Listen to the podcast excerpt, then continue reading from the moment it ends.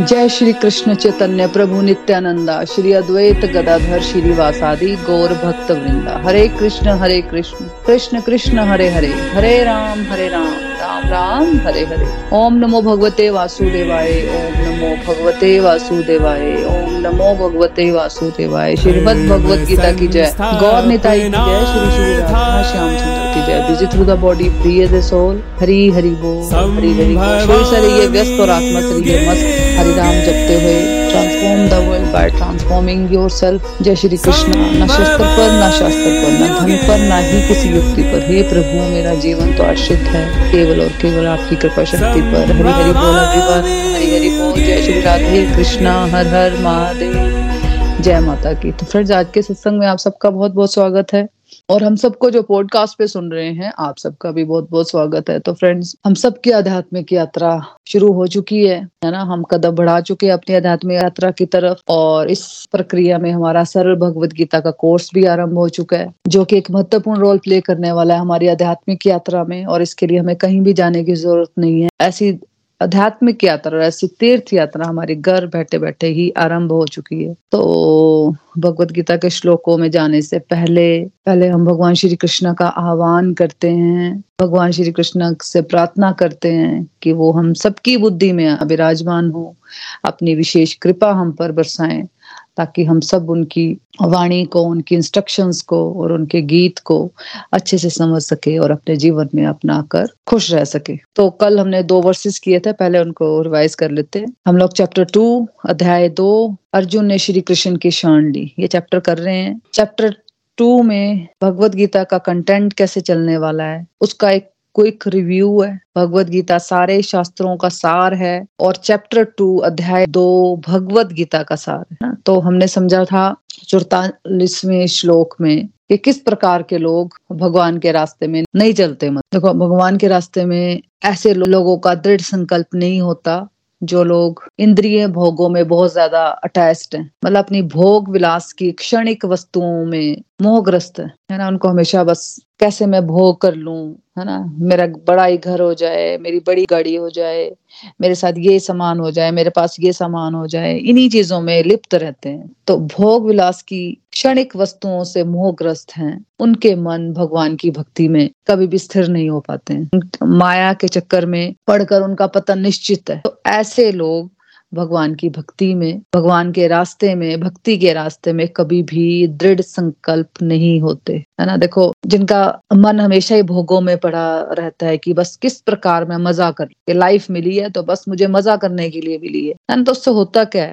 उस व्यक्ति का फोकस ही खराब हो जाएगा ना। देखो, जैसे मान लो किसी को हैबिट है निंदा चुगली में पड़े रहने की, कि मुझे बहुत मज़ा आता है, चलो मैं दो तीन घंटे मज़े करती हूँ, चलो किसी एक से बात करनी है, कभी दूसरे से बात करनी है, कभी तीसरे से बात करनी है।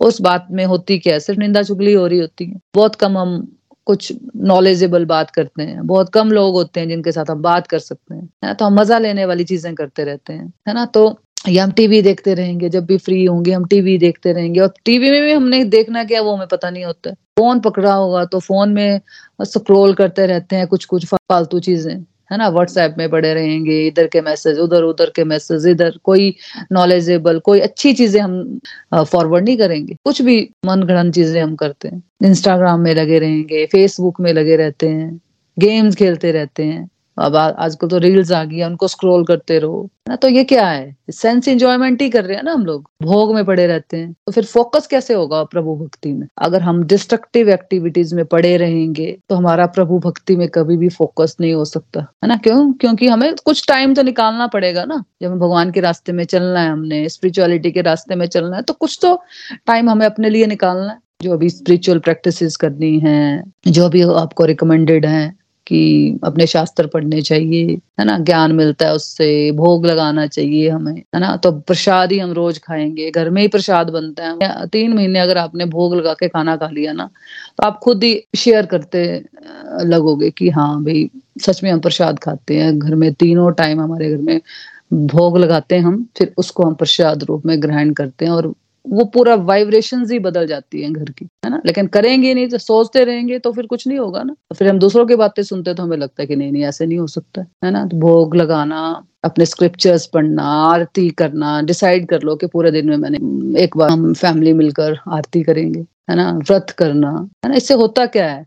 हम अपने इंद्रियों को वश में कर रहे होते हैं। हमारा दस जगह ध्यान होता है ना? तो उसको हम एक जगह एकाग्र करते हैं अपने मन बुद्धि को, है ना? और भगवान के अलावा कोई भी हमारे मन को, इंद्रियों को वश में नहीं कर सकता। इसलिए सबसे ज़्यादा रिकमेंडेड रास्ता है कि हम भगवान में अपने मन को लगाएँ। इसलिए स्पिरिचुअल प्रैक्टिस हमें बताई जाती है है ना? जब हम सेंस प्लेजरमेंट में लगे रहेंगे सेंस इंजॉयमेंट में लगे रहेंगे, इंद्रिय भोगों में लगे रहेंगे तो हमारा मन दृढ़ निश्चय नहीं होता, हमारा मन फोकस्ड नहीं होता। देखो फॉर एग्ज़ाम्पल मान लो, आपने अपनी सिस्टर को मोटिवेट किया। आपको अच्छा लगा सत्संग, है ना? आपने सुनी भगवत गीता आपका जीवन परिवर्तित हुआ, है ना? आप में चेंजेस आई, आपको लगा कि यार मेरी सिस्टर को अभी ज़रूरत है ना? उसको भी भगवत गीता सुननी चाहिए, है ना? या आपने अपनी फ्रेंड के बारे में सोचा, है ना? तो आपने उसको सत्संग तक पहुँचाया। लेकिन हुआ क्या? जैसे ही उसने सुना सत्संग, छह महीने, सात, आठ महीने उसने किया, उसको अच्छा लगा। और जैसे उसका मन शांत हुआ डिप्रेशन उसका दूर हुआ, जिसके कारण वो परेशान रहती थी, वैसे ही वो पर्सन फिर से दुनियादारी में पहुँच गया। ठीक है मैं ठीक तो होगी है ना? क्योंकि जो उसको पावर मिलेगी तो जो भी उसने प्रैक्टिसेस की हैं, है ना? या सत्संग से जो भी उसको पावर मिलेगी तो उसका मन ही शांत होगा पहले तो उसको क्या लगेगा? ठीक है, अब मैं ठीक तो होगी, अब मैं फिर से दुनियादारी में अपना जीवन व्यतीत करती हूँ। है ना? फिर से वही भोगों में फंस जाती है। क्योंकि वो दृढ़ संकल्प नहीं थी डिवोशन है ना? क्योंकि किसी के अंदर दुनियादारी को भोगने की अब उन ऐश्वर्यों को भोगने की बहुत प्रबल इच्छा हो ना तो वो डिवोशन के रास्ते को स्पेयर टायर की तरह यूज़ करता है फ्रेंड्स अगर वो डिप्रेस्ड है हेल्पलेस है तो वो डिवोशन कर लेगी, कर लेगा। लेकिन जैसे ही उसके कष्ट दूर हुए एनर्जी उसकी बढ़ी फिर से वो दुनियादारी में खो जाएगी है ना? ये हमने समझा था। और हमने ये भी समझा हमें कंफर्ट तो चाहिए ना लाइफ में। बिल्स पेमेंट करनी है अपने बच्चों को स्टडीज़ करवानी है घर भी कंफर्टेबल होना चाहिए है ना? अपने कंफर्ट भी होने चाहिए इसमें कोई गलत नहीं है है ना? चीज़ें तो यूज़ करनी है बट बता क्या रही है यहाँ पे? उन चीज़ों में उन भोगों में खो नहीं जाना है। इतना ज़्यादा अटैच नहीं हो जाना है ना? जैसे मान लो कुएँ से पा, पानी भरना है ना? कुआँ मान लो यही संसार है। है ना? पानी भरना है, उसमें चीज़ें हमने यूज़ करनी है, उसमें सामान है, बहुत सारा सामान पड़ा हुआ है हमारे यूज़ करने के लिए, है ना? हम चीज़ों को यूज़ करेंगे, लेकिन देंगे, रहेंगे कुएँ से बाहर। कुएँ के अंदर नहीं घुस जाना, है ना? तो ये संसार रूपी कुआँ है, इसको यूज़ करना है हमने, सारे भोग यूज़ करने हैं, लेकिन उसमें लिप्त नहीं हो जाना, इतना ज़्यादा अटैच नहीं हो जाना, क्योंकि वो सब खत्म हो जाएगा, सब टेम्परेरी है। जब हमने मन में सोच लिया ना कि यार, हर कुछ तो टेम्परेरी है मैं भी तो टेम्परेरी हूँ। मैंने भी एक दिन चले जाना है। ये सारी चीज़ें टेम्परेरी जो भी मुझे दिख रही है है ना? तो मुझे क्या करना है? भगवान से अटैचमेंट बनानी है। चीज़ों से अटैचमेंट नहीं बनानी, है ना? भगवान की भक्ति में खोना है। चीज़ों में नहीं खोना। सिंपल ये बता रहे हैं श्लोक, है ना? फिर पैंतालीसवें श्लोक में हमने समझा कि जो हमारे वेद है, हमारे स्क्रिप्चर्स हैं, वो प्रकृति के तीन गुणों के बारे में बताते हैं, है ना? तो भगवान अर्जुन को कह रहे हैं कि तुम्हें इन तीन गुणों से ऊपर उठना है और मेरी शरण में आना है। और ऐसा नहीं है फ्रेंड्स कि वेदों में केवल तीन गुणों के कार्य का ही वर्णन है ना? या स्वर्ग आदि भोगों का ही वर्णन है। ज़्यादातर पाठ परमात्मा के बारे में ही है वेदों में, है ना? लेकिन एक पाठ ऐसा है जिसमें बताया गया है कि भी हम स्वर्ग को कैसे प्राप्त कर सकते हैं है ना?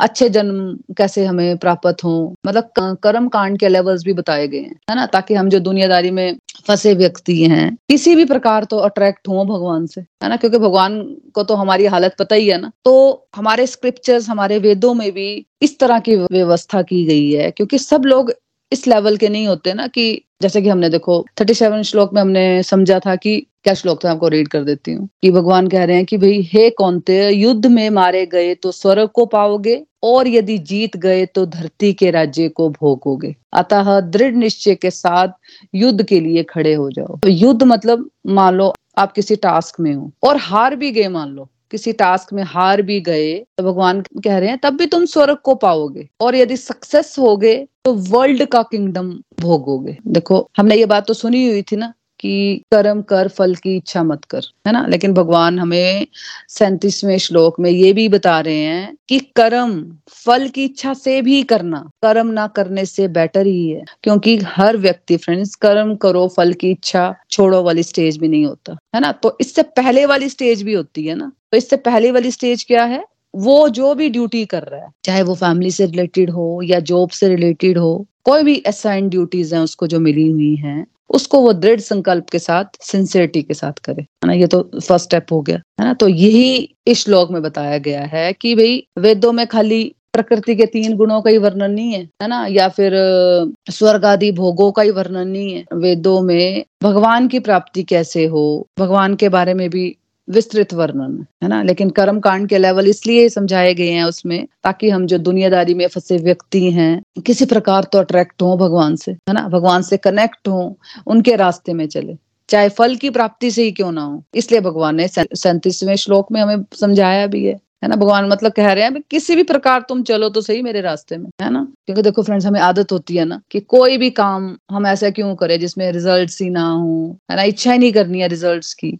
या सक्सेस ही ना मिले हमें, है ना? तो हमारे शास्त्र या भगवान हमें प्रलोभन देते हैं, ताकि हम किसी भी प्रकार भगवान के रास्ते में चले। और दुखों से छुटकारा पाए, है ना? और क्लैरिटी पा सके जीवन में। इसी जीवन में स्वर्ग का भोग कर सके, है ना? और दुखों से छुटकारा कैसे हो सकता है फ्रेंड्स जब हम द्वंद्वों से मुक्त होंगे। द्वंद मतलब जो भी हम राग, द्वेष में फंसे रहते हैं लाभ हानि की चिंता में फंसे रहते हैं, पर ये द्वंद ही एक्चुअली हमारे शत्रु हैं। हमेशा हम सक्सेस फेलियर इसी में फंसे रहते हैं ना? और ये द्वंद ही हमें संसार रूपी माया जाल में फंसाते हैं, है ना? तो भगवान यहाँ अर्जुन को, अर्जुन के माध्यम से हमें सभी प्रकार के द्वंद्व, हर्ष और शोक, लाभ, हानि, राग, द्वेष से मुक्त होने की आज्ञा दे रहे हैं। और इन द्वंद्वों से हम कैसे मुक्त हो सकते हैं? ऐसा थोड़ी अब हमने आज सुन लिया कि हमें द्वंद्वों से मुक्त होना है है ना? उसका केवल और केवल एक ही उपाय है, उस परम पिता परमेश्वर की शरण में जाना। उससे प्रेम करना, उनमें खो जाना। तभी हम इन द्वंद्वों से मुक्त होकर परमात्मा को पा सकते हैं। खुद को पा सकते हैं। हाँ जी नेक्स्ट ऑफ़ लोन जी, हरी बोल। हरी हरी बोल। अध्याय दो, श्लोक नंबर फोर्टी सेवन कर्म करने का तो तुम्हें निश्चित ही अधिकार है, परंतु उनके फलों पर तुम्हारा अधिकार नहीं। अपने आप को कभी कर्मों के फलों का कारण मत मानो और कर्म ना करने से भी अनुरक्त मत हो जाओ। आई रिपीट कर्म करने का तो तुम्हें निश्चित ही अधिकार है, परंतु उनके फलों पर तुम्हारा अधिकार नहीं। अपने आप को कभी कर्मों के फलों का कारण मत मानो और कर्म ना करने से भी अनुरक्त मत हो जाओ। हरी हरी बोल। फ्रेंड देखो, ये बहुत ही इंपॉर्टेंट श्लोक है, और आपने भी बहुत बार ये सुना होगा। भगवान यहाँ ये समझा रहे हैं कि हमारे पास कर्म करने का तो अधिकार है, लेकिन हमारे पास उनके फलों पर हमारा अधिकार नहीं है। फलों पर अधिकार सिर्फ़ और सिर्फ़ परमात्मा के। तो जिस पर हमारा अधिकार ही नहीं है, उसके बारे में सोचकर टेंशन क्यों लेनी है हमें? है ना? इसलिए हमें क्या करना चाहिए? जो हम कर सकते हैं, जो हमें करना चाहिए। हमारे हाथ में क्या है? हमारे हाथ में ये अधिकार है कि हम अपने कर्म ठीक से कर सके, है ना? जैसे स्टूडेंट के पास ये अधिकार है कि वो अपनी पढ़ाई अच्छी से करे, है ना? लेकिन उसके पास ये अधिकार नहीं है कि मैं ही क्लास पे फ़र्स्ट आऊँगी, है ना? मतलब जो फलों का डिपार्टमेंट है ना, कि हमें क्या मिलेगा, क्या नहीं, वो भगवान का डिपार्टमेंट है है ना? स्टूडेंट का ये राइट है कि वो पढ़ाई अपनी अच्छी से करे बट मार्क्स देने का अधिकार किसको है? है ना? मार्क्स देने का अधिकार ऑब्वियस बात है कि टीचर को है। भगवान ने यहाँ दो बातें कही हैं, देखो। भगवान ने हमें कहा कि हमारे पास कर्म करने का अधिकार है। दूसरी बात, उनके फलों का अधिकार हमारे पास नहीं है। फिर तीसरी बात, भगवान ने कहा, कभी भी ये मत सोचो कि जो भी तुम कर रहे हो, कि जो फल तुम्हें मिल रहे हैं, उसके कारण तुम हो। फ्रेंड देखो, बहुत ही इंपॉर्टेंट बात है ये। क्या कहा भगवान ने? कि कभी भी ये मत सोचो कि जो तुम कर रहे हो, जो फल तुम्हें मिल रहे हैं, उसके कारण तुम हो। है ना? देखो, आपने कोशिश की, आपने प्रयास किया, दो चीज़ें हो सकती है ना। आपके मन के मुताबिक हो गया अच्छा रिज़ल्ट मिल गया तो सक्सेस मिल गई, और मन के मुताबिक नहीं हुआ अच्छा रिज़ल्ट नहीं मिला तो फेलियर मिल गया। तो एक व्यक्ति का प्राइड में जाने का कारण यही होता है फ्रेंड्स क्योंकि जब कुछ अच्छा हो जाता है, जब उसको सक्सेस मिलती है तो उसको क्या लगता है कि मेरी वजह से ही हुआ? बहुत बार ये लाइन हमने यूज़ की होती है, कुछ अच्छा हो जाता है तो हमें क्या लगता है कि मेरी वजह से हुआ? और हमने कल समझा था कि कोई भी व्यक्ति अगर सक्सेसफुल है तो उसके पीछे बहुत सारे इनविजिबल रीजन होते हैं फ्रेंड्स है ना? उसके कर्म है है ना? उसकी अपब्रिंगिंग कैसी हुई है? कौन से माहौल में वो रहा हुआ है? उसके पेरेंट्स का बिहेवियर है ना? उसके आसपास का वातावरण, उसके टीचर उसको कैसे मिले? उसने कितनी मेहनत की? उसके साथ जो लोग जुड़े, वो किस प्रकार के थे? बहुत सारे इनविजिबल कारण होते हैं कि अगर उसको सक्सेस भी मिलती है तो है ना? लेकिन मैं तो जनरल एक छोटी सी बात ही कर रही हूँ कि अगर मान लो कोई भी हमें सक्सेस मिलती है छोटी सी भी तो हम क्या बोलते हैं कि यार ये तो मेरी वजह से हुआ है। इसलिए हम फिर घमंड में आ जाते हैं प्राइड में आ जाते हैं। और डिप्रेशन में जाने का कारण भी होता है ये, कि जब फेलियर मिलते हैं हमें जीवन में, है ना? मतलब कोई काम किया एक व्यक्ति ने, कोई टास्क मिला उसको, कोई डिसीज़न लिया लाइफ में लेकिन हुआ वो उल्टा, है ना? फिर चला जाता है ना व्यक्ति एक डिप्रेशन में, जब उल्टा हो जाता है तो पता है कि मेरी ही गलती है। मेरी वजह से ही हुआ। वो तो पता ही होता है इंसान को। जब ये पता होता है कि मेरी वजह से अच्छा हुआ तो ये भी पता होता है कि मेरी वजह से कुछ गलत हुआ है। फिर क्या होता है? चलो छोटे मोटे बात में तो फिर भी व्यक्ति संभल जाता है, लेकिन जो बड़ा डिसीज़न ऐसा हो जाता है लाइफ में, जिसकी वापसी नहीं होती, फिर क्या होता है? व्यक्ति डिप्रेस हो जाता है डिप्रेशन में चला जाता है। और सालों साल इन बातों से बाहर नहीं आ पाता फ्रेंड्स है ना? तो देखो, कितनी अच्छी बात कही है भगवान कि तुम, चाहे अच्छा कुछ हो जाए, चाहे कुछ बुरा हो जाए, अपने आप को करता मानना छोड़ दो। सिंपल बात है। तो ना हम प्राइड में जाएँगे, ना हम गिल्ट में जाएँगे। सिंपल। कितनी अच्छी बातें भाई भगवान बता रहे हैं। वही बातें हैं जो हमने की होती हैं गलतियाँ या कर रहे होते हैं। लेकिन वो समझाने का तरीका ऐसा है उनका कि सीधे अंदर घुसती है उनकी सारी बातें। लेकिन हम समझना चाहेंगे तो ही समझ पाएँगे। अपनी लाइफ को रिलेट करके सोचा करो हर बात को, है ना? तो मैं दोबारा से रिपीट करती हूँ कि भगवान ने कहा देखो, दो चीज़ें होती हैं जो भी हम कोई काम करते हैं। अच्छा रिज़ल्ट मिल जाए सक्सेस मिल जाए तो हम कहते हैं कि मेरी, मैंने किया। प्राइड में चले जाते हैं। और कुछ बुरा हो जाता है नेगेटिव रिज़ल्ट आते हैं तो हम डिप्रेशन में चले जाते हैं। गिल्ट फीलिंग में आ जाते हैं कि यार, मेरी वजह से ही हुआ। और हमें यही लगता रहता है कि मैं कुछ नहीं कर पाऊँगी लाइफ में, है ना? तो हर एक चीज़ को जब इंसान हर वक्त अपने ऊपर ही लेता रहेगा, कि सक्सेस हो, मिल जाए तो फिर एक्साइटेड हो जाता है और धीरे धीरे प्राइड की तरफ़ बढ़ता जाता है। और अगर वो फेलियर को भी इमोशनल होकर अपने ऊपर लेना शुरू करते कि मैं ही जिम्मेदार हूँ, मेरी वजह से ही हुआ तो भी डिप्रेशन की ओर चला जाता है। जो फेलियर्स मिलते हैं ना लाइफ में, वो ही जिम्मेदार नहीं होता फ्रेंड्स उसके आसपास का वातावरण, है ना, उसकी अपब्रिंगिंग कैसे थी, उसके फ्रेंड्स कैसे थे है ना? उसके आसपास का माहौल बहुत उसके लिए जिम्मेदार होता है फ्रेंड्स खाली एक व्यक्ति जिम्मेदार नहीं होता सक्सेस में भी और फेलियर में भी, है ना? तो अगर फेलियर मिल जाता है तो फिर वो डिप्रेशन की ओर चला जाता है। तो ये दोनों ही सिचुएशंस भगवान कह रहे हैं गलत है। तो भगवान कह रहे हैं कि भाई, हमें ये समझना है कि हमें कर्म तो करने हैं, लेकिन उसके बाद क्या हो रहा है, क्या नहीं हो रहा है, भगवान पर छोड़ देना, है ना? फिर अगली बात भगवान ने हमें समझाई। चौथी बात भगवान हमें समझा रहे हैं कि कई लोग ये सोचना शुरू कर देते हैं कि अगर मेरे हिसाब से कुछ होना ही नहीं है तो मैं कर्म ही क्यों करूँ? तो मैं कर्म करना ही बंद कर देती हूँ। इस बात को भी दो तरह से लेते हैं लोग। कुछ लोग कहते हैं कि हम कर्म करेंगे तो हमारे हिसाब से फल मिलेंगे। और कुछ लोग ऐसे हैं कि जब मेरे हिसाब से कुछ होना ही नहीं है तो मैं करूँ ही क्यों? ये दोनों विचार धारणाएँ भगवान कह रहे हैं गलत हैं। हमारे हाथ में सिर्फ़ और सिर्फ़ हमारे कर्म है। पहली बात, दूसरी बात फलों का अधिकार हमारे पास नहीं है। तीसरी बात कि जो कुछ भी तुम कर रहे हैं, जो भी तुम्हें फल मिलेंगे, उसके कारण तुम नहीं है। चौथी बात, कुछ लोग कहते हैं कि भी अगर मेरे हिसाब से कुछ हो ही ना, मुझे कर्म ही नहीं करने हैं, सिंपल बात, है ना? तो भगवान सिंपल कह रहे हैं कि हमारे हाथ में हमारे कर्म है,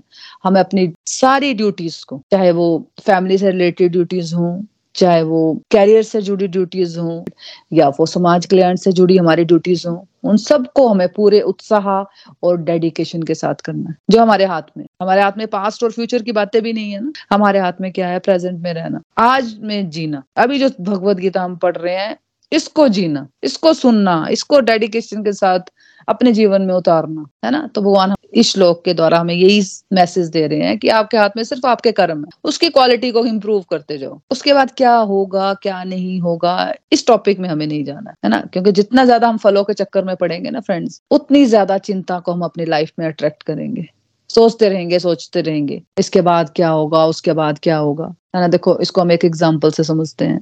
मान लो दो स्टूडेंट्स हैं स्टूडेंट ए और स्टूडेंट बी है ना? स्टूडेंट ए अपना हर काम परफेक्शन के साथ करता है। है ना? अपनी पेरेंट्स से बहुत अच्छे से बात करता है, सुबह जल्दी उठता है है ना? अपने होमवर्क प्रॉपरली करता है गेम्स में भी बहुत अच्छा है, चाहे पढ़ाई हो, चाहे खेलना हो, वो हंड्रेड परसेंट देता है। मतलब अपनी ड्यूटीज़ वो अच्छी तरह से पूरी करता है। और स्टूडेंट भी है जो फोकस्ड नहीं है, ज़्यादा पढ़ाई में ध्यान नहीं देता है, उसके ज़्यादा नंबर भी नहीं आते हैं, है ना? क्योंकि वो ज़्यादा एनर्जी नहीं लगाता है। ज़्यादा ध्यान कहाँ लगाता है वो टाइम वेस्ट करने वाली गतिविधियों में। सोचने में कि ठीक है यार मेरा रिज़ल्ट कैसा आएगा, मेरा रिज़ल्ट कैसा आएगा। है ना? और student a hundred percent energy लगाता है अपनी ड्यूटीज़ को पूरी करने में, लेकिन फलों के बारे में नहीं सोचता। तो फल दोनों में से किसको मिलेंगे? जो सोच रहा है फलों के बारे में उसको मिलेंगे या जो कर रहा है अपने कर्म उसको मिलेंगे? ऑब्वियसली स्टूडेंट ए को मिलेंगे। क्यों? क्योंकि स्टूडेंट बी अपनी एनर्जी वेस्ट कर रहा है। उसका अपने रिज़ल्ट पर फोकस है। इसी में वो टेंशन में वेस्टफुल एक्टिविटीज़ करता है कि कहा मुझे मज़ा आ जाए, है ना? तो अगर हमें टेंशन फ्री होकर जीना है ना तो बस हमें कर्मों को अच्छी तरह से करना है। उसकी क्वालिटी को इम्प्रूव करते जाना डे बाय डे बाद में क्या होगा, क्या नहीं होगा, ये भगवान के हाथ छोड़ते हैं। जो हमारा डिपार्टमेंट ही नहीं है सिंपल है ना? और कई बार देखो, लोगों को ये भी भ्रम हो जाता है कि अगर हमने फलों की इच्छा नहीं की तो फिर तो हमें फल ही नहीं मिलेंगे। आपको खुद भी बताइए, हमारे बच्चे हैं जैसे तो क्या हमारे बच्चे जब पढ़ेंगे, तभी उनको रिज़ल्ट मिलेगा ना, जब वो अपने कर्मों को एवरीडे पढ़ाई को फोकस से करेंगे, तभी उनके मार्क्स आएँगे ना, तभी वो आगे बढ़ेंगे। सोचने से कुछ नहीं होगा ना फ्रेंड्स है ना? ये हम एक्सपीरियंस कर चुके हैं, है ना? जो भी फल हमें मिलते हैं, हमारी इच्छा से थोड़ी मिलते हैं, हमारे कर्मों की क्वालिटी से मिलते हैं ना कुछ भी।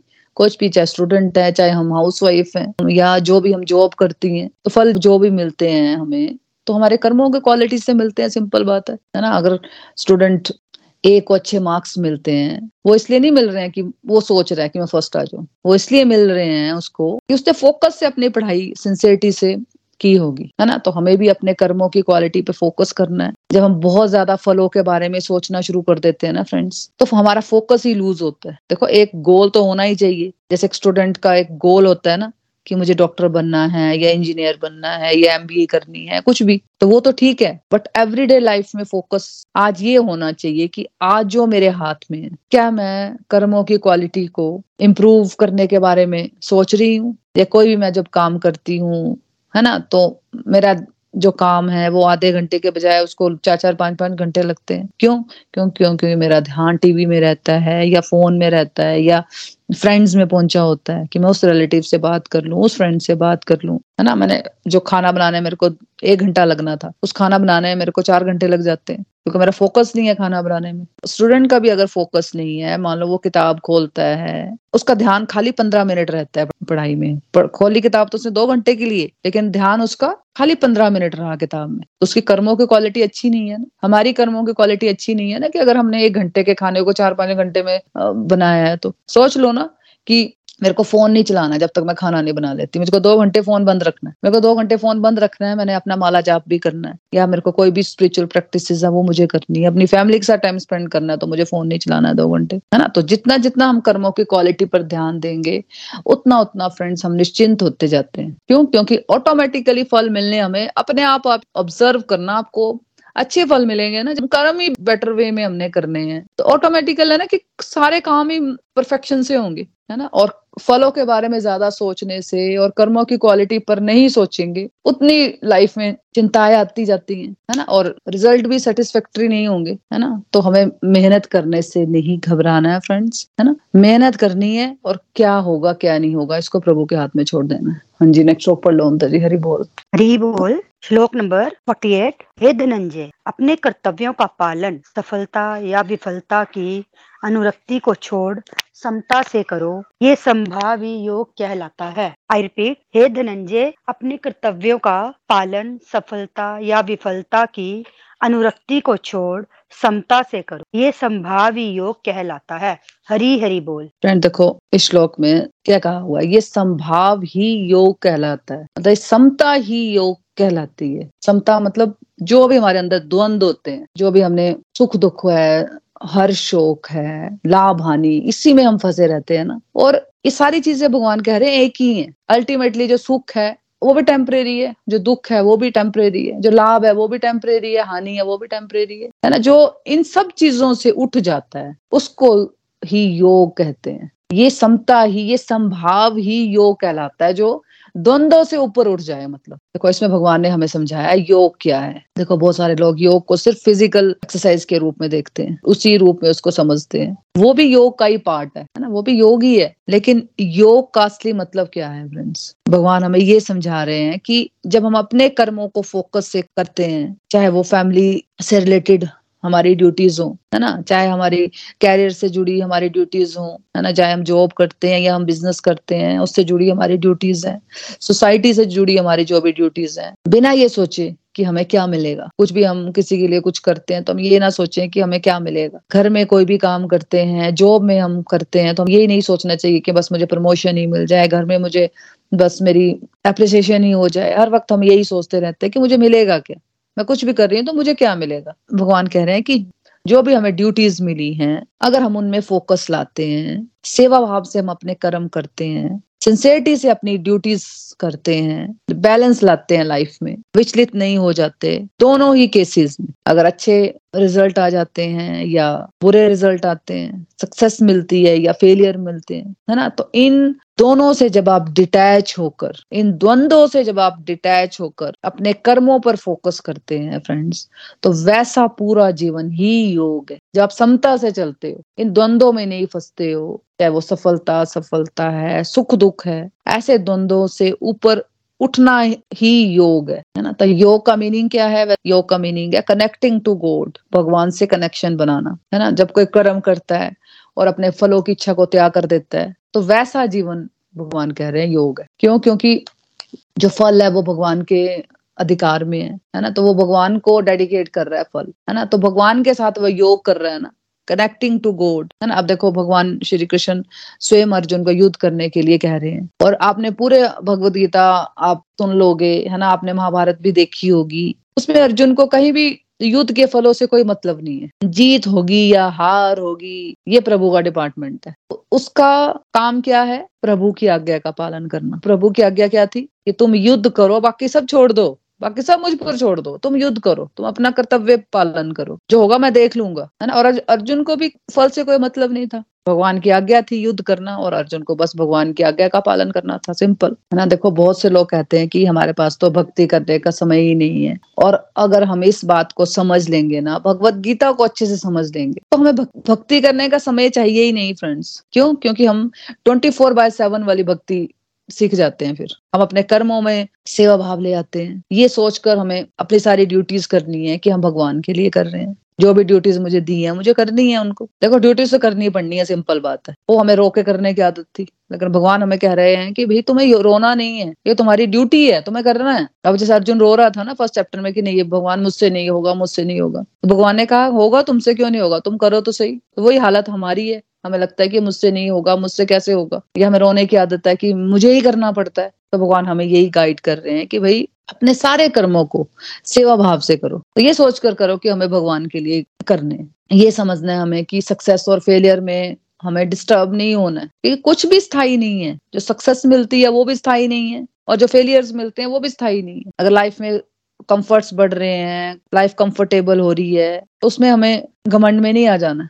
भगवान को नहीं भूल जाना। अगर वो कंफर्ट्स आ रहे हैं लाइफ कंफर्टेबल हो रही है तो भगवान को और थैंक यू करना है ना। किसी की हम मदद कर सकते हैं, उसकी मदद करनी है। और जो दुख आ जाते हैं लाइफ में फेलियर्स आ जाते हैं, तब भी यही सोचना है कि भाई ये तो परमानेंट तो है ही नहीं है। अगर वो सुख नहीं रहा तो ये दुख भी चला जाएगा लाइफ में। तो हम फिर डिस्टर्ब नहीं होते डिप्रेस नहीं होते। हम इन दोनों चीज़ों को समझ आते हैं कि एक्चुअली सक्सेस और फेलियर एक ही सिक्के के दो पहलू हैं। और दोनों चीज़ें आनी है लाइफ में, है ना? तो जो हमारे कर्म है ना एवरीडे लाइफ की ड्यूटीज़ तो वो हमारी भक्ति बन जाएगी। तो हमें समय चाहिए कहाँ पे है ना? तो हमें हर एक ड्यूटी को स्टेबिलिटी के साथ करना है। तो अगर हम इस प्रकार अपना जीवन जीते हैं ट्वेंटी फोर बाय सेवन इस प्रकार के माइंडसेट में रहते हैं तो ऐसा पूरा जीवन योग है भक्ति है, है श्रीमद भगवत गीता की जय हरे कृष्ण हरे कृष्ण कृष्ण कृष्ण हरे हरे हरे राम हरे राम राम राम हरे हरे घर घर मंदिर हर मन मंदिर एवरीवन हरी बोल। तो फ्रेंड्स आप रिव्यूज़ की तरफ़ चलते हैं कि आज के सत्संग से आपने क्या सीखा या आपके कोई एक्सपीरियंसेस है तो आप शेयर कर सकते हो फ्रेंड्स हरी बोल। हरी हरी बोल। Thank you so much Mona ji. आज का सत्संग सच में जो आपने दो श्लोक कराए वंडरफुल हमेशा की तरह आप हमें हर एक छोटी से छोटी बात को श्लोक अपनी डे टू डे लाइफ से रिलेट करके हमें आ, हमारे दिमाग में मतलब ऐसे घुसाते हो ना आप मतलब इतनी सरल लैंग्वेज में कि ताकि हम अपनी आपने भी बताया कि डे टू डे लाइफ से हम रिलेट करके चलेंगे तो हम जल्दी से समझ आएँगे सच में मोना जी, मेरा भी यही हाल था। पहले भी जब से मेरी अभी थर्ड रीडिंग है, मुझे नहीं समझ आती थी। अब यही बात अपनी लाइफ से रिलेट करके चलती हूँ तो जल्दी समझ आती है। जैसे आज के श्लोक में कर्म करने का अधिकार जो बताया है है। भगवान ने अर्जुन के माध्यम से हमें यही बता रहे हैं तो कर्म कर और फल की इच्छा भगवान पर हमें छोड़ देनी है। पर हम ये बात समझते ही नहीं है, क्योंकि वैसा माहौल, वैसी हमने हमारी ब्रिंगिंग हुई हुई थी भगवत गीता पढ़ने से पहले। अब तो समझ आ गई है। तो सच में हम खुद को ही करता मानते थे कि ये नहीं, मैं कर रहा हूँ। तो भगवत गीता पढ़ने से ये समझ आ गई है कि नहीं, भगवान ने हमें निमित्त बनाकर भेजा है, हमारे लिए जो ड्यूटीज़ हैं। हम हाउस वाइफ्स हैं, बच्चों के मदर्स हैं मतलब बहू हैं, जो भी हमें रिलेशन मिला है, उससे रिलेटेड जो भी हमारा कर्म है, हमें करना ही है। और उस, उन कर्म जब कम करते हैं तो उस, उसके फलों से हमें अटैच नहीं रहना है। क्योंकि पहले भी मैं इसी मिथ में रहती थी कि ये कोई अच्छा हो जाए कोई भी कर्म जैसे कोई सब्ज़ी बनाई मानो कि हम लेडीज़ को होता है कि सब्ज़ी बना ले कोई अच्छी चीज़ बना ले किचन का ही। तो जब अच्छी तारीफ़ होती है ना तो हम वाह करते हैं सारे तो हमें प्राइड हो जाता है कि नहीं आज मैंने बनाई ना इसलिए मेरी वजह से ये अच्छी बनी मैंने बनाई। तो ये मिथ भी दूर हुआ। अब तो भगवान जी का नाम लेके जो भी हम काम करते हैं स्टेबिलिटी लाई है अपनी लाइफ में तो समझ आ गया है कि करता नहीं मानना है और काम को चाहे अच्छा या बुरा हम सक्सेस मिले या फेलियर मिले ये जो भी हमें तारीफ़ मिलती है कई बार नहीं भी मिलती है तो हम उसी में रहते थे। तो इस सारा मोना जी हम सत्संग के माध्यम से सीखा। तो भगवान भी अभी हमें ये समझाते हैं कि कर्म करो और फल की इच्छा ये बातें पहले समझ नहीं आती थी। अब जब से भगवत गीता सच में आपने पढ़ना की शुरू एक एक वर्ड समझ आएगा आ, आ गया कि नहीं, हमें अपना कर्म करना है और फल की इच्छा नहीं करनी है। सच में आपने हर छोटी छोटी बात बताते रहे कि हमें हर एक चीज़ टेम्परेरी है, सुख है, दुख है, हमारी लाइफ भी तो आप बताते हो ना कि टेम्परेरी है, एक दिन। तो इस, हमें हर कार्य, काम को इस, उस भाव से करना है कि चाहे दुख आए या सुख आए, कोई भी सिचुएशन जैसे भी हो, हमें संभाव में रहकर ही करनी है। सच में मोना जी श्री हरि की कृपा है और आपके बताई बातों को हम दिमाग में मतलब कुछ भी आता है, करते हैं डे टू डे लाइफ में, कुछ भी, जो भी ड्यूटी है, अगर कभी कभी हो भी जाता है कि नहीं, ऐसे नहीं है तो वो सत्संग की बातें कहीं ना कहीं मेरे दिमाग में भी रहती है कि नहीं, ये नहीं करना है। भगवान देख रहे हैं ना, जाने अनजाने में फिर ये आता है कि नहीं, भगवान देख रहे हैं। तो अच्छा कर, ठीक कर अच्छा भी नहीं कर, ठीक कर, सही राह पे चल, सही काम कर। बेशक वो सामने वाले को उसके लिए सही नहीं होगा, पर हम खुद से जब सही होते हैं तो भगवान भी हमारी हेल्प करते हैं। हरी हरी बोल, हरी हरी। हरी हरी बोल, हरी हरी बोल। Beautiful learning as always Mamta ji. Beautifully आपने भी दोनों श्लोकों को अपने एक्सपीरियंसेस के द्वारा हमें अच्छे से समझा दिया। देखो, पहले हम भी कोई भी प्रॉब्लम आ जानी या कुछ भी कोई खुशी आ जानी तो हम लोगों का मतलब पता नहीं होता था भी करना क्या है है ना? मतलब अपने इमोशंस पे कोई कंट्रोल नहीं है। कुछ लाइफ में प्रॉब्लम आ गई तो चलो, ये पूजा करवा ली, वो पूजा करवा ली, ये रिंग्स पहन ली, वो रिंग्स पहन ली, ये कर लिया, वो कर लिया। जिसने जो कह दिया, बस बस वो कर लिया। समझ ही नहीं था कि करना क्या है। और ना कोई समझाने वाला होता था कि भाई छोटी छोटी बातों को कैसे हम हम कर भी नहीं पाते। मैं तो अपनी बात करूँ तो मैं बहुत ज़्यादा इंट्रोवर्ट टाइप की मतलब अभी भी हूँ, बहुत ज़्यादा कम कम लोगों से मैं ओपन अप हो पाती हूँ और मतलब अपनी प्रॉब्लम्स मैं शेयर नहीं कर पाती एक्चुअली अब मतलब मुझे लाइफ में प्रॉब्लम्स आती भी हैं तो मैं शेयर नहीं कर पाती कि मैं, मुझे समझ नहीं होता था कि मैं निकलना कैसे इस प्रॉब्लम से। है ना? और लगता था कि यार मतलब शायद ऐसी लाइफ होती होगी, है ना? तो लेकिन जैसे भगवत गीता पढ़ी तो अपने आप ही सारे जो अंदर जैसे होता है ना कि क्लैरिटी आती गई, अंदर से फोल्ड्स थे अंदर। अब जैसे किसी से पूछने की ज़रूरत नहीं पड़ती कि मुझे ये करना है या नहीं करना किसी का स्टैंप नहीं लेनी पड़ती मुझे।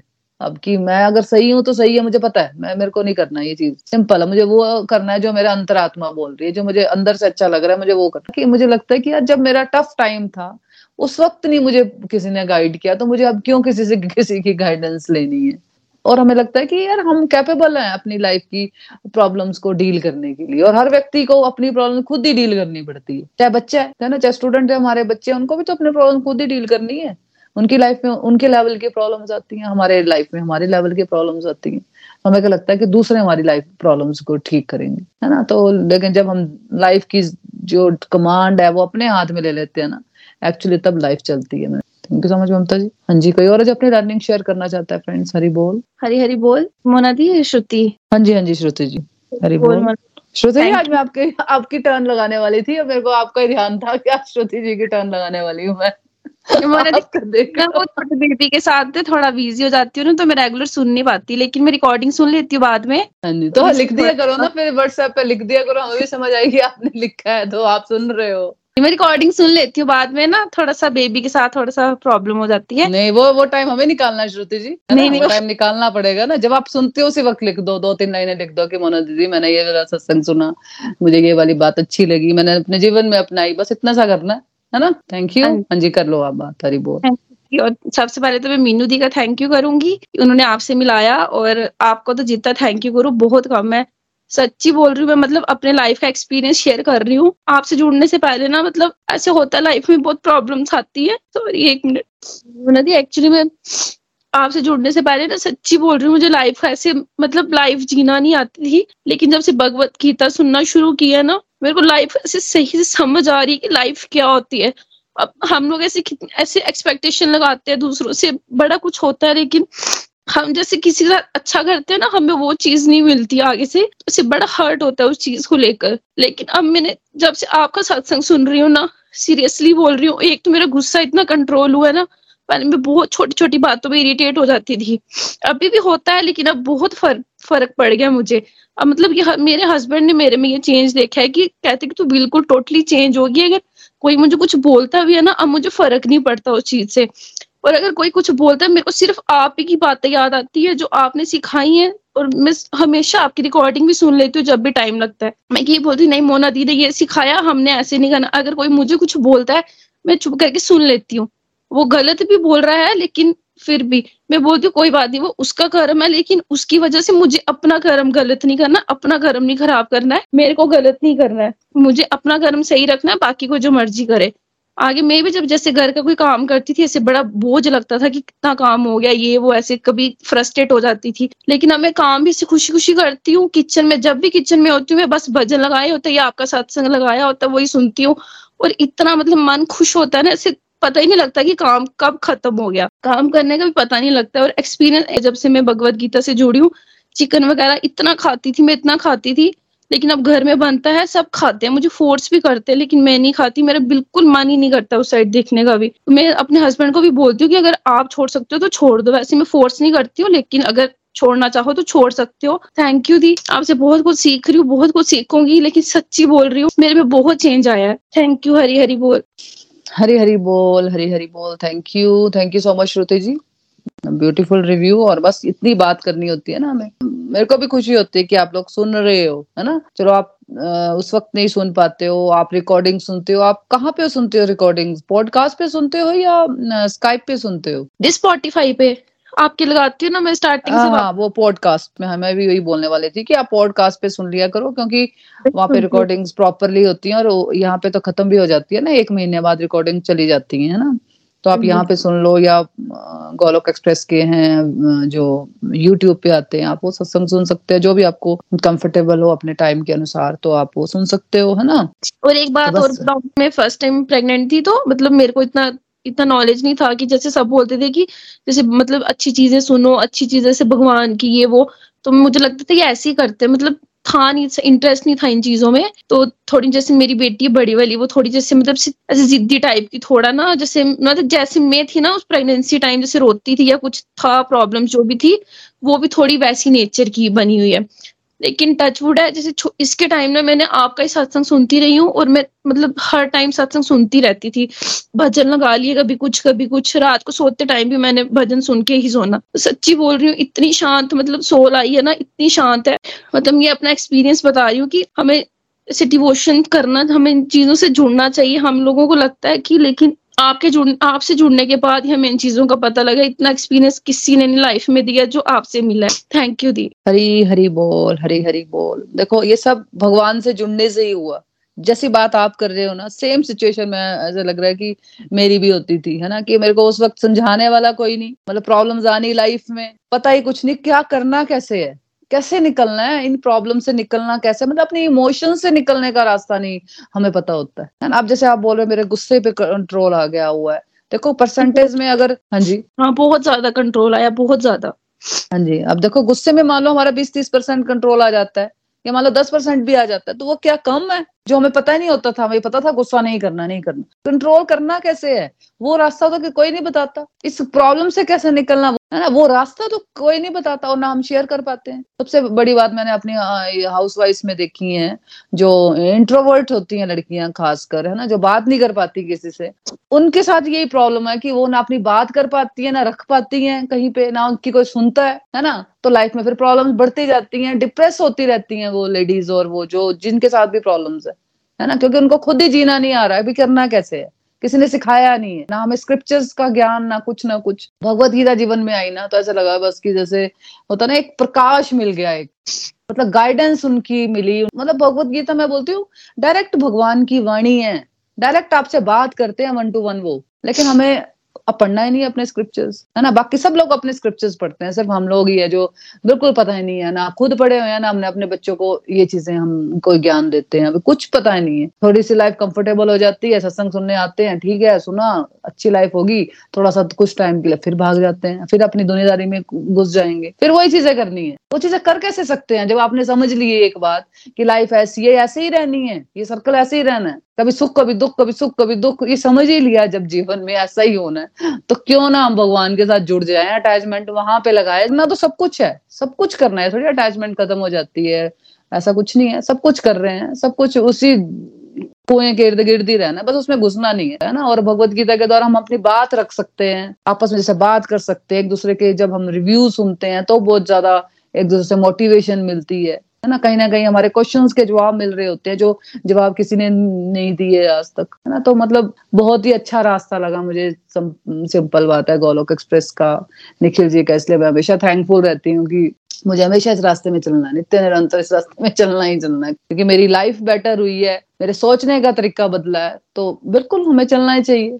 जब हम दुनियादारी में घुसेंगे, फिर से वही लाइफ हो जाएगी हमारी, फिर हमारे सोचने का ढंग वही हो जाएगा। तो मतलब जब बात एक समझ ली, उस पर क्यों नहीं चल सकते मुझे तो यही समझ नहीं आता, है ना? तो हमें चलना है, मैं सबको बोल रही हूँ कि आप सुनो कम से कम जो नए डिवोटीज है कम से कम कुछ मत करो एक साल सत्संग सुनो बस। सुन लो एक साल मीन्स की एक रीडिंग कंप्लीट करो। फिर देखो आपका मन क्या बोलता है आपको। आपको लगता है कुछ चेंजेस अपनी तो नेक्स्ट सत्संग ज्वाइन करो नहीं तो आपकी इच्छा है फिर है ना? ये आपको घर में बैठ लग, लगता है कि मैं घर में पढ़ सकती हूँ सत्संग सुनना तो आप घर में सुनो। कुल बहुत फ़र्क पड़ता है हमें हमारा थॉट प्रोसेस ही बदल जाता है। लेकिन जब हम भगवान के रास्ते में निश्चल मन से चलते हैं ना तो दुख तकलीफें भी खत्म होती हैं। भगवान तो सब कुछ कर सकते हैं। भगवान के हाथ में है सब कुछ। एक डिलीट का बटन दबाएँगे और सारे दुख तकलीफ़ भाग जाएँगे।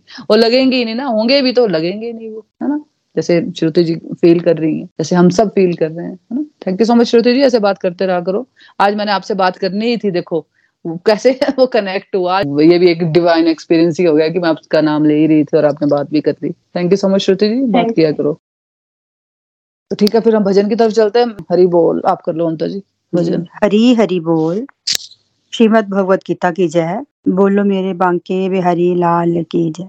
हम सब की प्रॉब्लम्स का एक ही हल है। मांगा है मैंने श्याम से, वरदान एक ही। मांगा है मैंने श्याम से, वरदान एक ही। तेरी कृपा बनी रहे जब तक है ज़िंदगी। तेरी कृपा बनी रहे जब तक है ज़िंदगी। मांगा है मैंने श्याम से वरदान एक ही। मांगा है मैंने शाम से वरदान एक ही, जिस पर प्रभु का हाथ था, वो पार हो गया। जिस पर प्रभु का हाथ है, वो पार हो गया। जो भी शरण में आ गया, उद्धार हो गया। जो भी शरण में आ गया, उद्धार हो गया। जिसका भरोसा शाम पर डूबा कभी नहीं, जिसका भरोसा श्याम पर वो डूबा कभी नहीं। मांगा है मैंने श्याम से वरदान एक ही। मांगा है मैंने श्याम से वरदान एक ही। कोई समझ सका नहीं माया बड़ी अजीब, कोई समझ सका नहीं। माया बड़ी अजीब, जिसने प्रभु को पा लिया।